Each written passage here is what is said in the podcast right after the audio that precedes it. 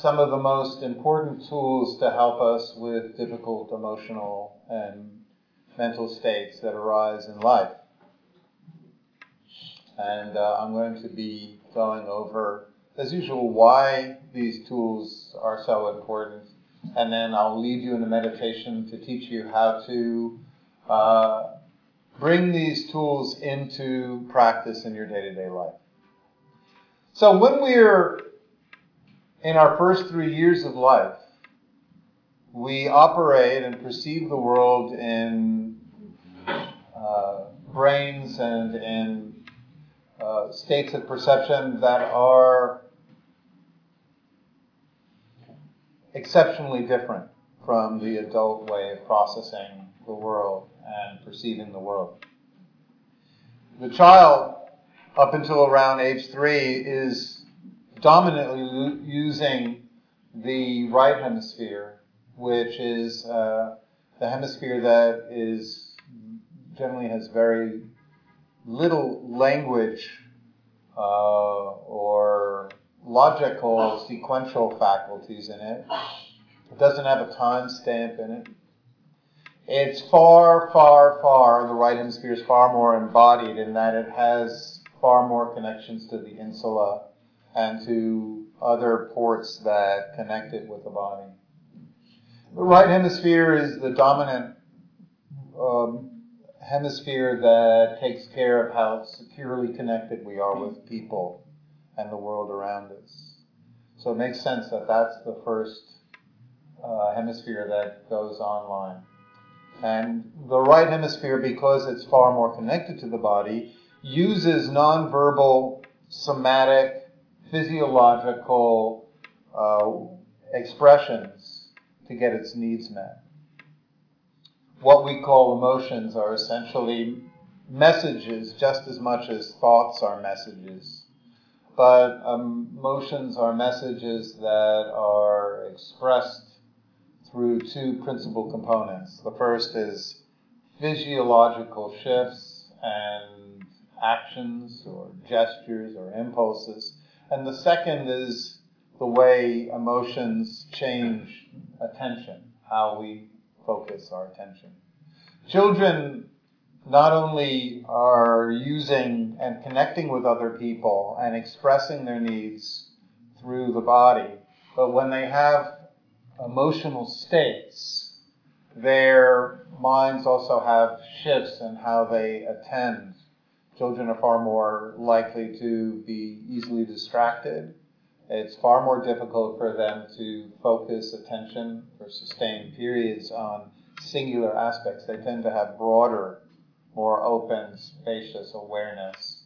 The right cingulate, which guides how you focus your attention, is far, far more powerful than the left hemisphere that will develop in your adult life. So, um, in general, all of our emotions are very important and they carry really, really essential messages that um, don't go away if we ignore them. Sadness is the emotion that tells us that an attachment figure we've depended on is no longer available. Anger is the frustration that someone is interfering with our needs or our connections to other attachment figures. Joy is the celebration of connecting with a safe, secure attachment figure. Uh, frustration is when uh, attachment figures or needs that we had a reliable relationship with are no longer reliable. So every single emotion carries a very important message about our relationships with other people. And that's really what the right hemisphere of the brain cares the most about. The child cares most about maintaining a secure connection with its caretakers. And it signals all of its concerns and needs and desires through physical gestures, through cries, through facial expressions, through um, every single nonverbal tool available to it. So that's what we're doing up until age three. And when we are in that right hemisphere, in that uh, very emotional body, we experience the world as uh, the body as a, uh, like almost an oceanic force where powerful, powerful impulses and physiological states and muscle contractions arise and pass because the right hemisphere is so much more connected with the body. It's so much more tightly aware of everything that is happening physiologically. Now, around age three, the child begins the um, migration from the right hemisphere to the left, which has been largely in the background for all this time.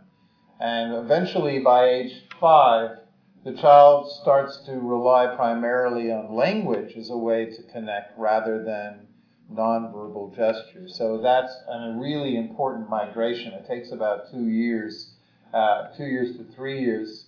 In that period, the child is offered a whole host of different tools to protect itself when its emotions aren't received well by its caretakers and other people.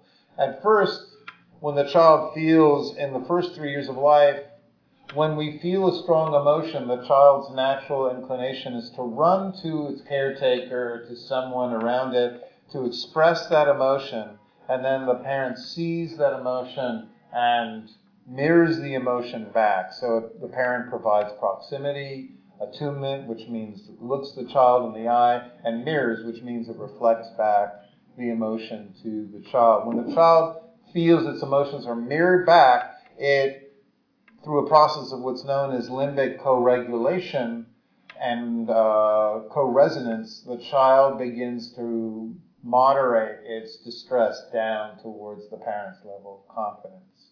All of this process of emotion regulation is nonverbal. And it will always be that way through our life. In our life, when we get emotionally activated, people will try to talk us down, will try to talk logic, say, you shouldn't be frightened, scared, worried, anxious, depressed. And it generally, as you're probably aware, doesn't work. Because human beings emotionally regulate only through resonantly connecting with other people in a non-verbal, emotionally based way.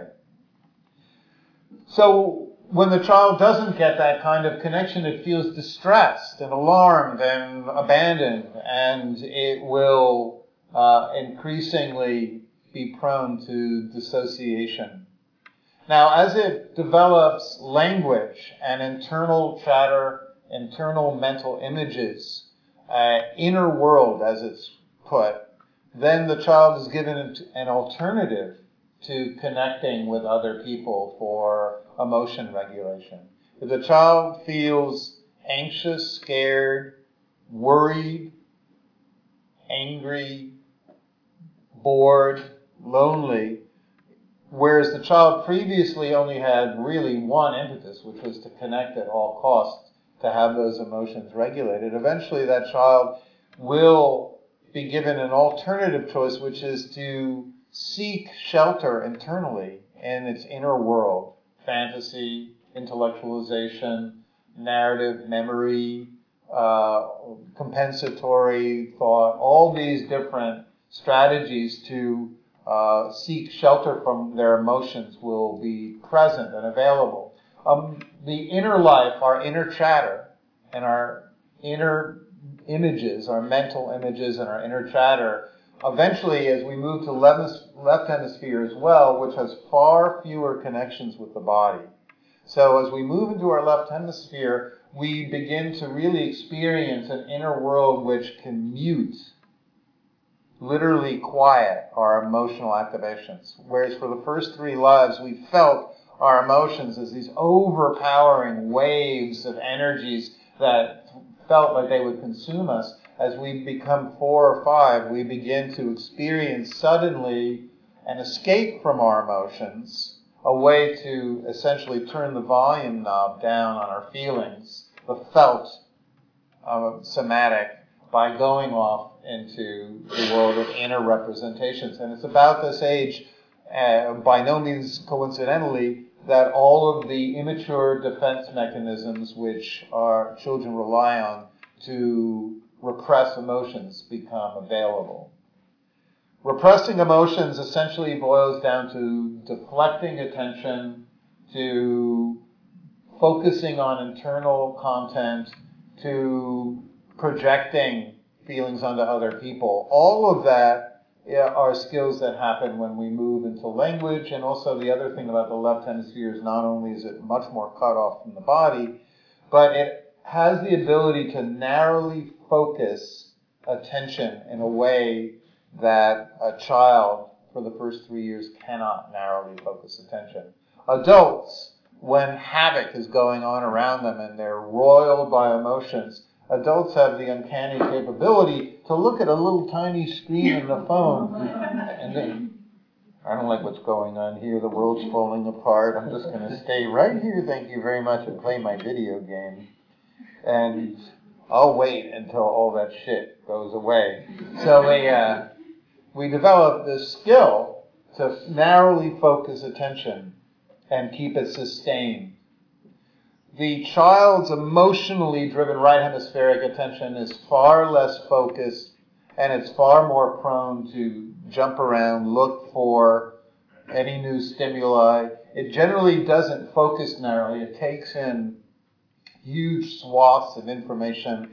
The whole phrase wide eyed and bushy tailed refers to the, child, the fact that a, a, the early infant uh, attention is open and it's taking in the world and it's not fixated. Whereas the adult is, where's that bastard?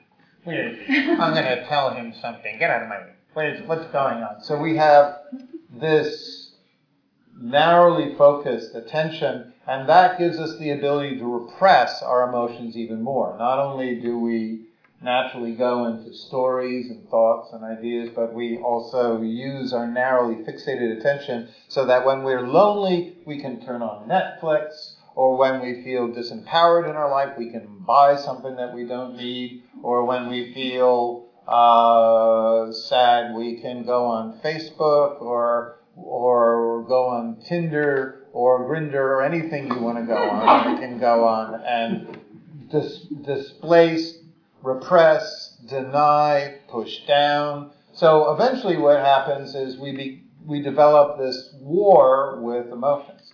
Now, if repression really worked well, it wouldn't be so much of an issue. But in fact, the um, the circuits that govern uh, emotions tend to be very strong and very fast. They're always slipping through our attempts to repress our emotions. They're always seeping through. And so as a result, no matter how much we try, there's always this amount of somatic emotions that are making their way into awareness. And then there's the desperate attempt we have to push them down by thinking, distracting ourselves, getting lost in fantasies.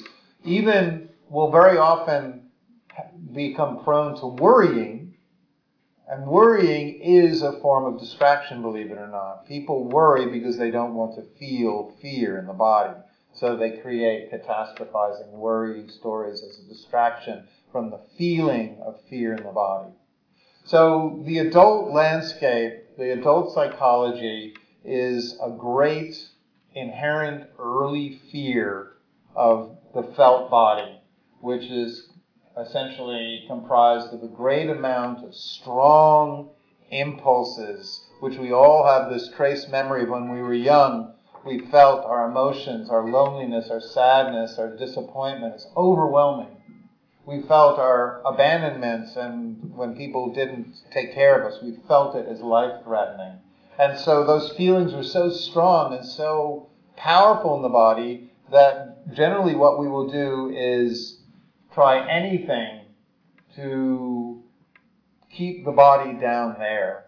The left hemisphere generally experiences itself above the shoulders, behind the eyes, between the ears. So adult consciousness relates to the body as if it's this life support system down there. And yet, those feelings keep seeping up, and it feels like, you know, this constant physiological waves forcing their way up. So by the time we enter adult life, we really, really, really, really, really struggle to separate felt emotions from the mental chatter and images we add on.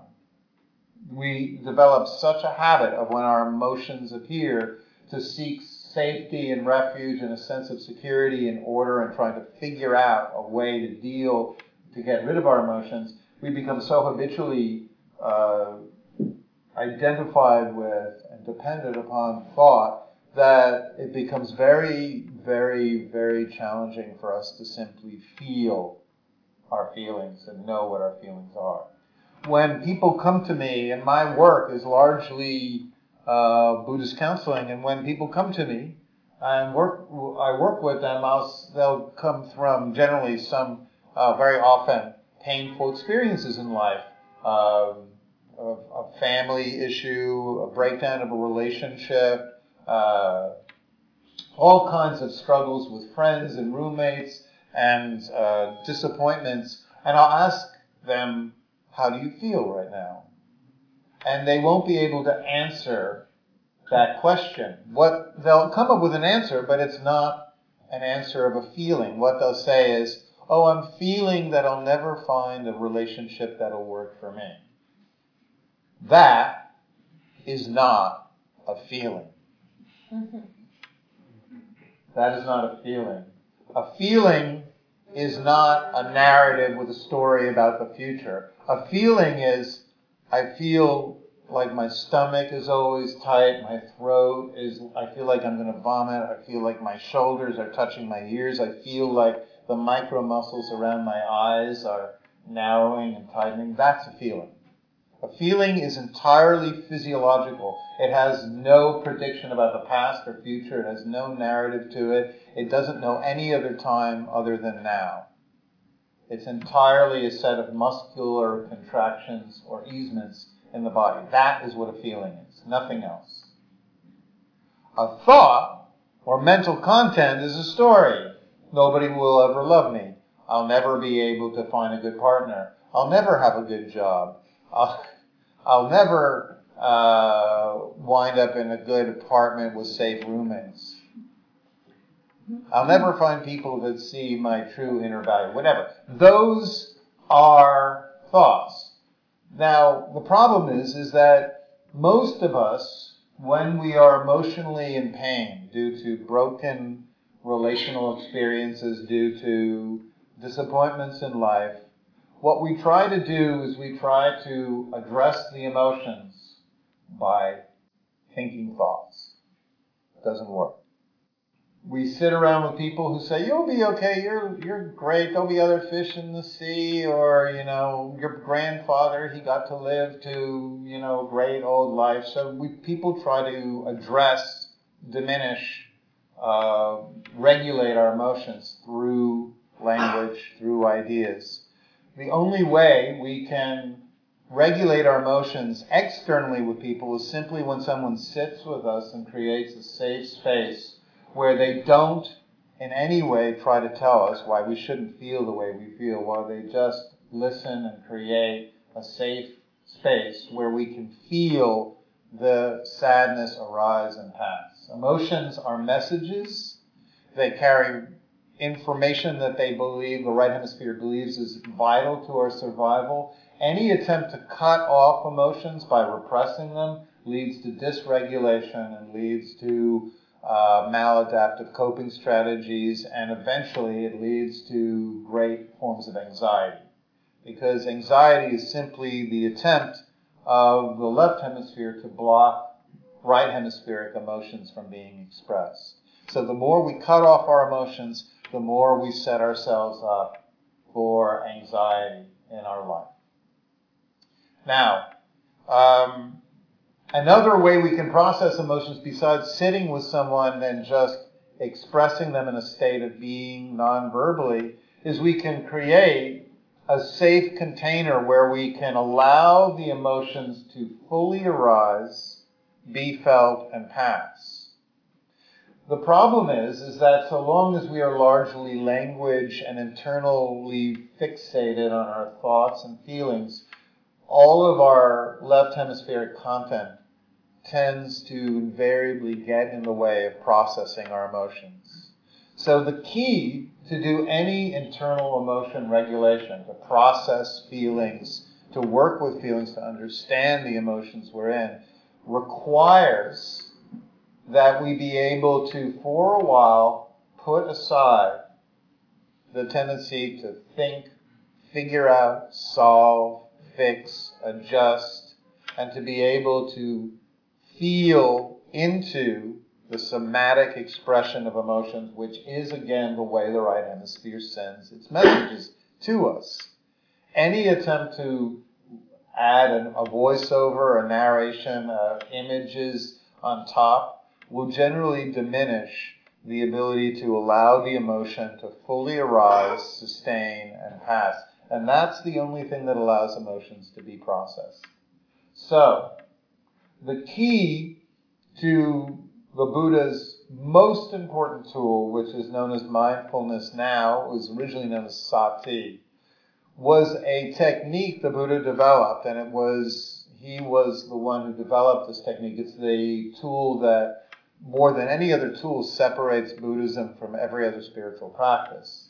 The Buddha, unlike the spiritual paths around him, which were always based on focusing attention on um, either the breath or on metta phrases or on visualizations, the Buddha said that's fine to cultivate ease, but to cultivate emotional wisdom and insight and to have any chance to liberate ourselves, we have to be able to mindfully break down our experience into the basic components that are comprising it what are those components we have to be able to break down our experience into? We have to be able to be aware of and connect with first the breath. How are we breathing?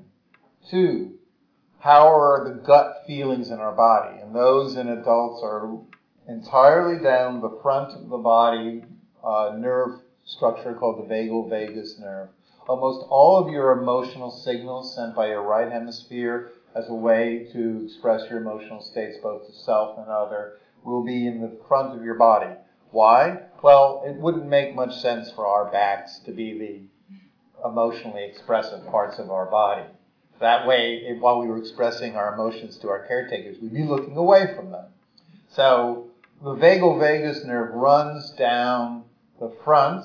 It, it controls the, the facial expressions. That's the anterior vagal vagus. The posterior runs down the throat, the chest, and the belly. So that's where all pretty much the both, and with the shoulders as well, of human emotions are signaled through that single highway of nerve structures. All the other nerve structures are far less involved in expressing emotions. So if you want to, the first foundation of mindfulness is just know how you're breathing in any situation. The second foundation is then pay attention. Is my stomach tight? Is my chest hollow or contracted? Does my throat feel strangled? Do is my facial muscles what are they what kind of expression are they in? Is the forehead tight? Is the micro muscles around the eyes tight? Is the jaw locked or loose? That's where all of the gut feelings that provide what's called intuition and gut feelings are found, right down here. The front highway of the vagal vagus nerve. The third foundation is to note whether your mind is open, spacious, and aware, whether your mind feels heavy and tired, or whether it feels overly energized and anxious. What quality of mind are you in? Again, emotions don't only signal entirely through the body, they also have qualities of attention to them as well. Known colloquially as moods. So emotions are comprised of two things gut feelings, moods. That's what emotions are. Finally, the fourth foundation that we look at last is what kind of thoughts are present? What is my mind creating right now? What is the content that my mind, what are the interpretations that my mind is adding to any situation? Now, the normal order of adult life is that when we're in an ex- emotional experience is to try to figure it out. So we immediately try to go into our thoughts and come up with a narrative or a plan. And we're trained to do this. When we're very young and we eat the cookie, the parent doesn't say, How were you breathing when you ate the cookie? It doesn't say, What were your gut feelings? Your parent goes, What were you thinking? What were you thinking when you ate my cookie? What were you thinking when you ran down the hallway and scared your sister? What were you thinking when you pulled the cat's tail? what were you thinking? Of course, we are trained increasingly as we go through institutions and schools to be accountable based on our thoughts. The underlying message is that our thoughts must be what's causing all of our emotional states. Guess what? That's not what's causing our emotional states at all. As you probably have noticed by now, you can have every intention to be confident in situations where you're greeting a group of people or where you're making a presentation, and your emotional mind will have nothing to do with your plan. The right hemisphere only cares about does the situation I'm in right now remind me of a time in the past where I felt threatened or where I felt empowered. If in the past you felt threatened, it will send up messages, emotions that say, hey, I don't like this. The last time I was in this situation, I was 30 years ago. The last time I was in a situation like this, it didn't turn out that well. And your emotions will become afraid, worried, concerned. If, if you're in a situation that reminds you of some situation in your past where things turned out well, then you'll feel confident, empowered. You'll feel willing to express yourselves. So the right hemisphere, your emotional mind, is not time stamped at all. It doesn't care whether an event happened 40 years ago or yesterday. If it's emotionally resonant and if you haven't shown it in any time subsequently that you're now safe in such situations, it will send up a negative emotion. For example, if in third grade you gave a class presentation where you drew something and you showed the drawing and other kids laughed at you, then guess what? When you're 52 and you're asked to give a report in front of a group of people and you show something that you created, guess what you'll feel? Anxious, nervous, worried, you'll have panic. Because your right hemisphere doesn't give a shit, frankly, that the original event happened 50 years previously. Joseph LeDoux, I love this example, the great neuroscientist, says of the example of a couple breaking up at a restaurant over a checkered tablecloth. And over the checkered, while they're breaking up, they're both staring down at this checkered ta- tablecloth. So they associate checkered fabric with relational ends and disappointment. So he says, LeDoux in his example says, 15 years later, it's entirely possible that the guy or the girl in that relationship, or two women, whatever, the two guys, one person in the relationship will meet somebody wearing a checkered tie and will instantly dislike them. Because they've neurally associated checkered fabrics with relational breakups and with lack of safety.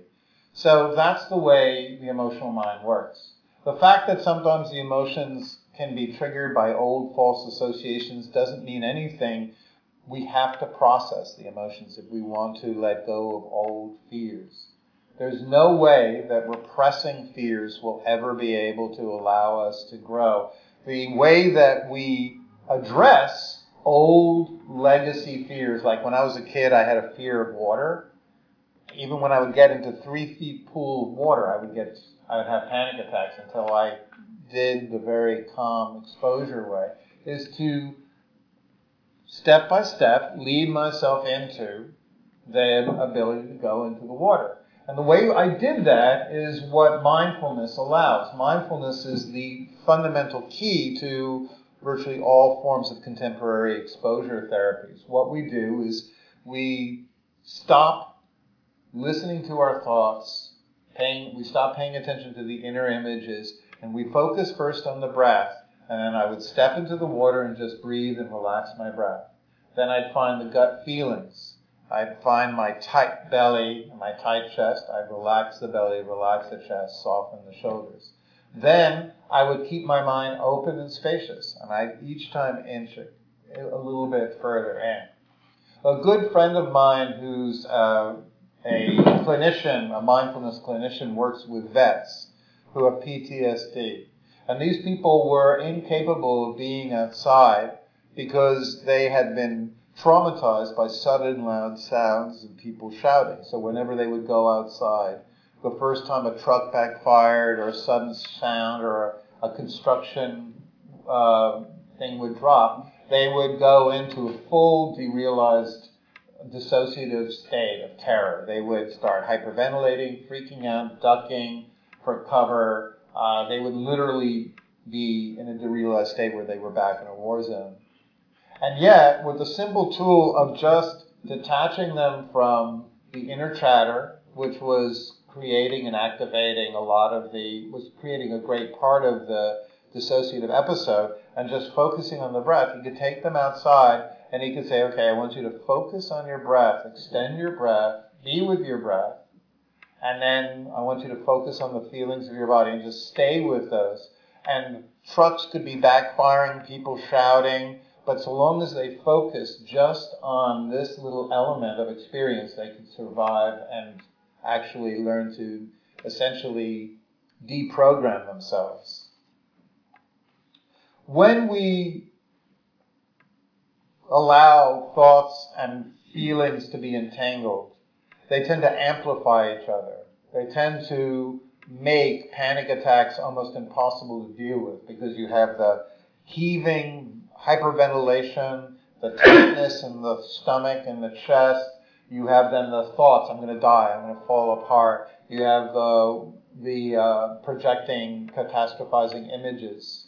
The only way we can deactivate and process emotions is by first always learning to break them down into their core components and always start with the components we're least aware of the breath, the body, mood, and then finally, finally, thought. So the practice is to essentially uh, invert the way we generally live our adult lives. Because most of us, when we're in overwhelmingly painful, difficult situations, our tendencies is to immediately try to work it out. When we're in big arguments with loved ones, we try to figure out the next thing to say. When we feel criticized at work, we try to figure out how to defend ourselves. It's hardly in our programming to take a break, to pay attention to the breath, to relax it, to then find the gut feelings in the body, note them, note the emotion that's being conveyed, wait until it passes. Note when the mood finally opens up and becomes less jumpy, and then finally ask ourselves, okay, what other ways can I have right now to approach this situation? Most of us will never be able to have free will unless we learn how to self soothe. The thing that takes us out of free will is the fast, impulsive circuits of fight, flight, or freeze. And oddly enough, fight, flight, or freeze tends to become more pervasive the more we tend to distract ourselves from the felt body than if we actually pay attention to the felt body. The more we develop continuity of mindfulness, the more we can catch emotions, anger, fear earlier and process it so that we can stay engaged in a useful way. So I'm now going to teach you how to do this practice so that you can do it anytime you want in any situation in your life. Okay? So find a really comfortable situ uh, sit. Sit.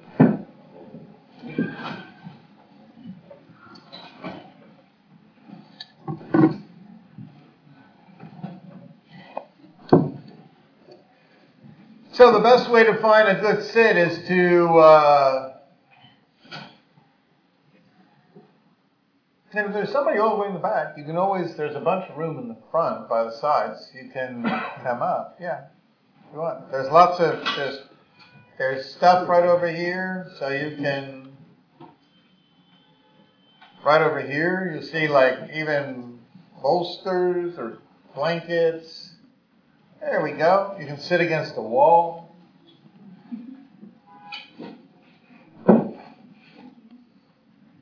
So, when you're ready, close your eyes and then first let's just tilt the body forward and back and from the left to the right and then around and then see what feels like a good center. Don't visualize yourself generally like you're coming or top spinning to stop. Just allow your body to stop at what feels like the most comfortable upright position and then feeling into your head. See if it feels like your head is a nice alignment with your hips and try to keep your head from slouching over your chest. But in general, the most important consideration is to make sure that you feel comfortable. So allow your comfort to be first and foremost, and we'll do a few uh, breath practices. So um, take a full in breath through the nose and lift up your shoulders like you're trying to touch your ears if you like and then hold them up there and then breathe out and draw the shoulders as far as they can and breathe out, yes, through the mouth. And then the second in breath, holding in the belly as taut as you can, really tighten it like you're flattening the belly, holding it taut, taut, taut, taut, and then release. And then a really soft belly without any tension in it. And then finally, Breathing in and squinching the muscles in the face, making a really ugly, tight, pinched face, and then breathe out. Relax the muscles around the eyes, the forehead, relax the jaw. And now let's take a quick survey of the body and see if you can just make sure that you're addressing any issues of tightness, any clothes that feel too tight, anything about your legs or anything about your posture, make sure you feel comfortable and start to cultivate a mind that really, really cares about your ease. Setting an intention as well to have absolutely no judgment or criticism of yourself to be as patient as you can. There's no role for self judgment, self criticism, or impatience in your practice.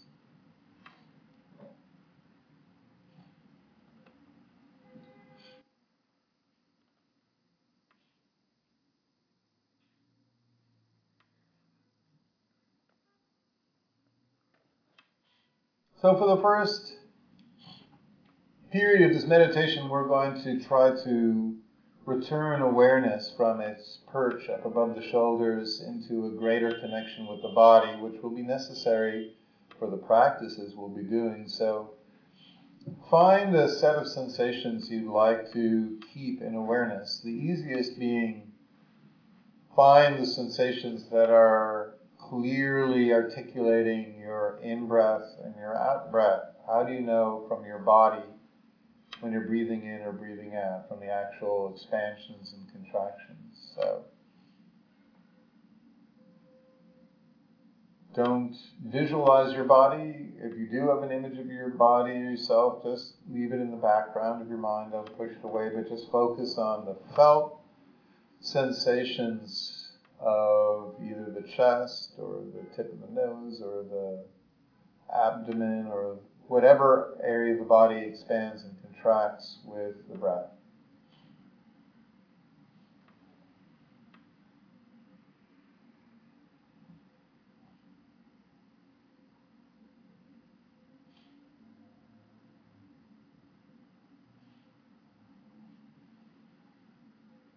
If you don't like working with the breath, no worries. You can simply pay attention to contact sensations, such as hearing the sounds noting the lights between closed eyelids, and especially feeling the weight of the body pulling you down, the contact with the cushion, the contact with clothing.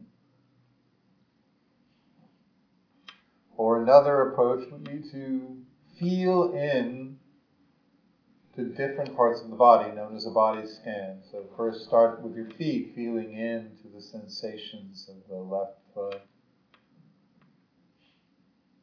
And then feeling into the right foot, noting the field of sensations, and then what sensations let you know you have a left kneecap? How are those sensations?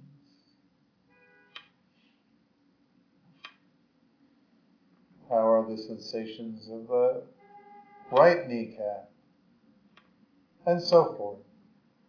Feeling in, noting the, reconnecting with the sensations of the body.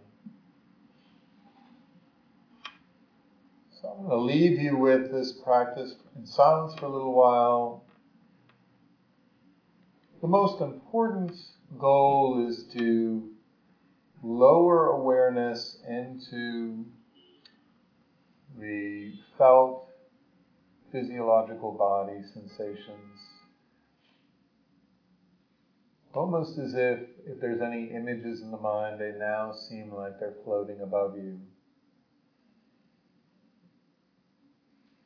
If your mind does get baited by a thought,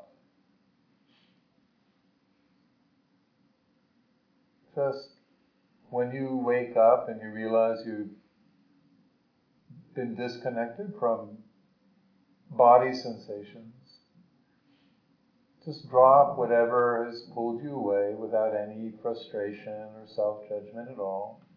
Just feel grateful for developing awareness and then note what kind of thought pulled you away.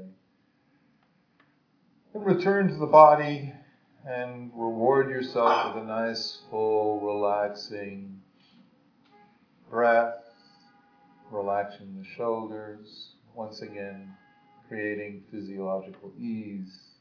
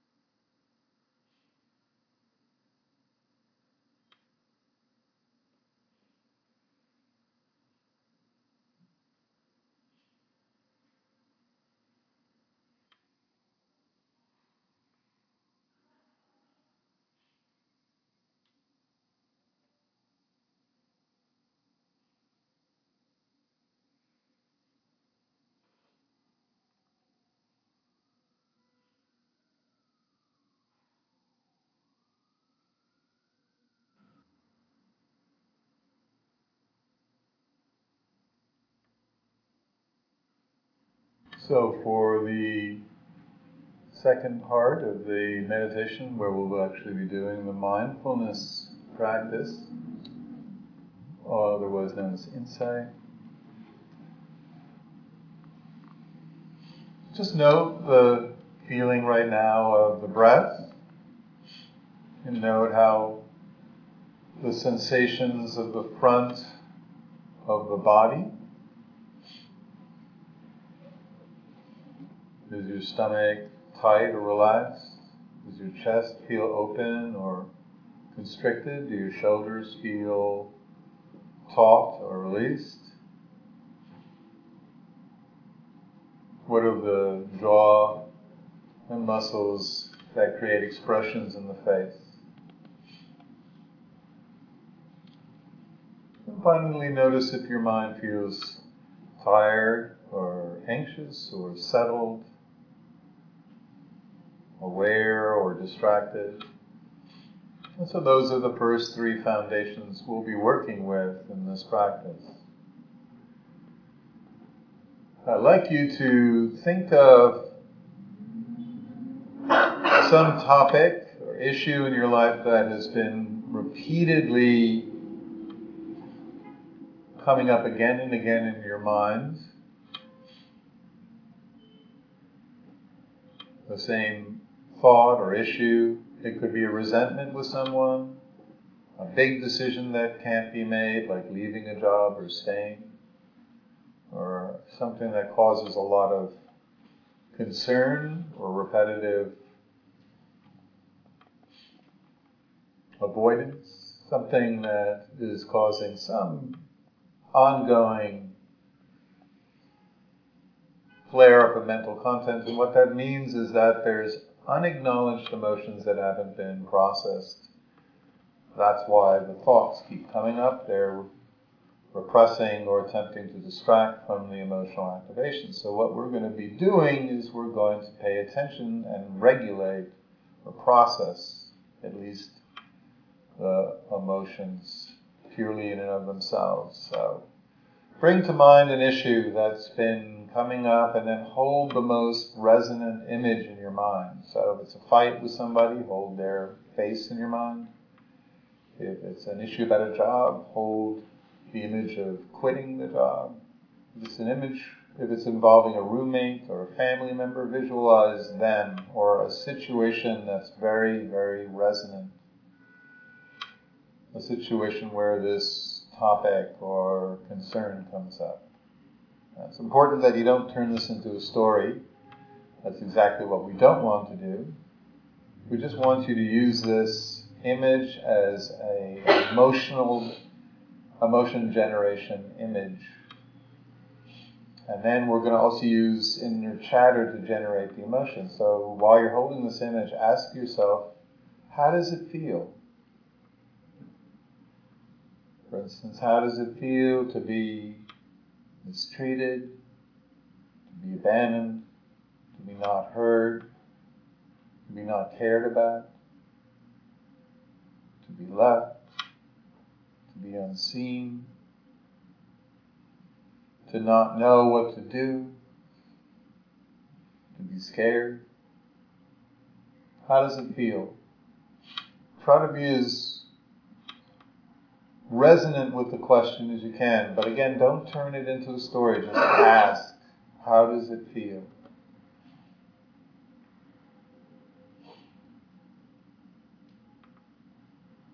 Now, hopefully, with the combination of the image and the questions, you'll begin to feel some small, subtle expression of the underlying emotion.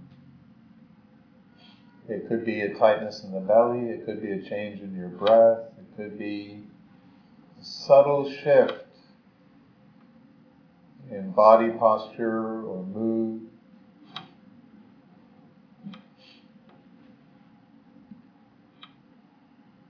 Your assignment is to find the physiological, non-verbal expression of the emotion and just create a safe space to feel your feelings without getting rid, without cutting off, without repressing, without abandoning your emotional mind.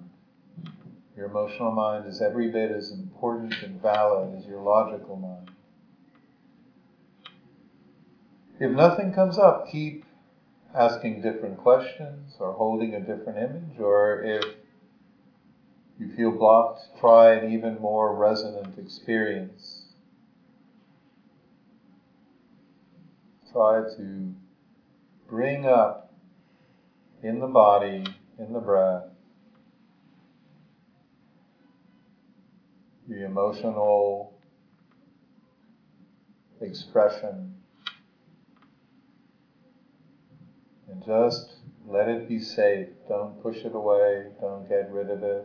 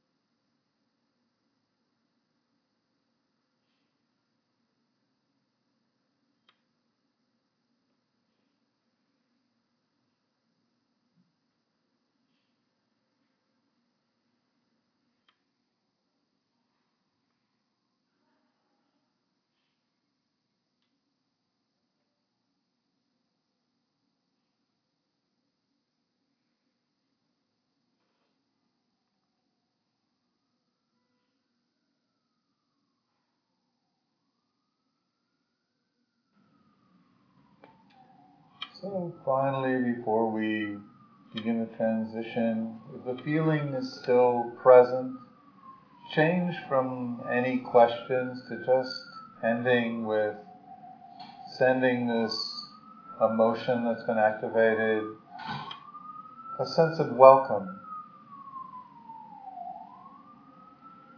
Very gentle, simple phrases it's okay. I care about you. I care about my sadness. I care about my anger, my fear, my loss, my disappointment, my overwhelm, my struggles. I care about my needs. Any very simple, heartfelt phrases that could send a message from your mind to your heart or from your mind to your body saying, It's okay, I won't abandon you again. I won't overlook you again. I won't push you away. I'll take care of you.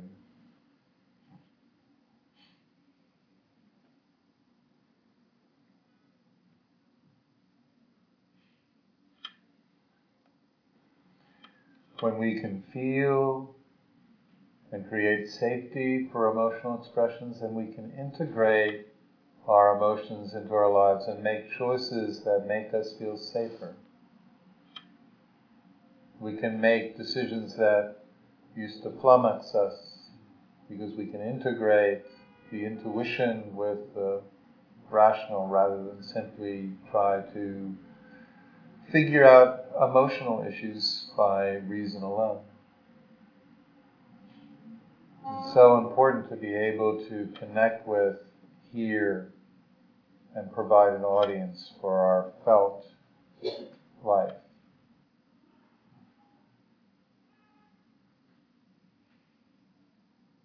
So when we now get to the point where we're going to open our eyes, when you do, first look at the ground in front of you, don't look around the room. This richness of visual stimuli will push your body into the background.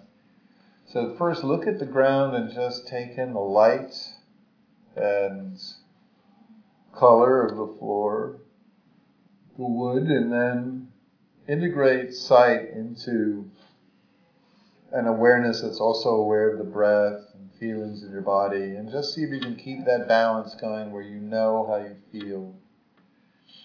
And when you're ready, you can look around. So, to conclude, it's best if we can have a practice regularly throughout the day where before every meeting or before every new room or change or uh,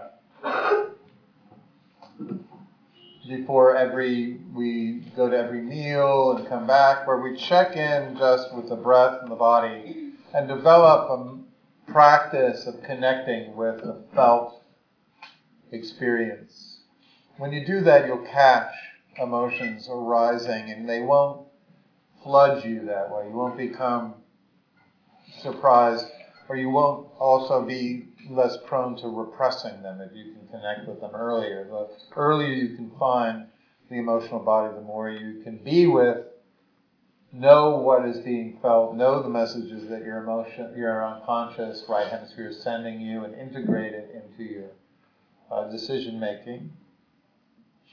And if you do have uh, experiences where you find the same topic continually spiraling, again and again coming up, again and again the same thought, the same argument, the same back and forth, the same choice you're trying to make in your mind, that simply means that you haven't integrated and process the emotions involved.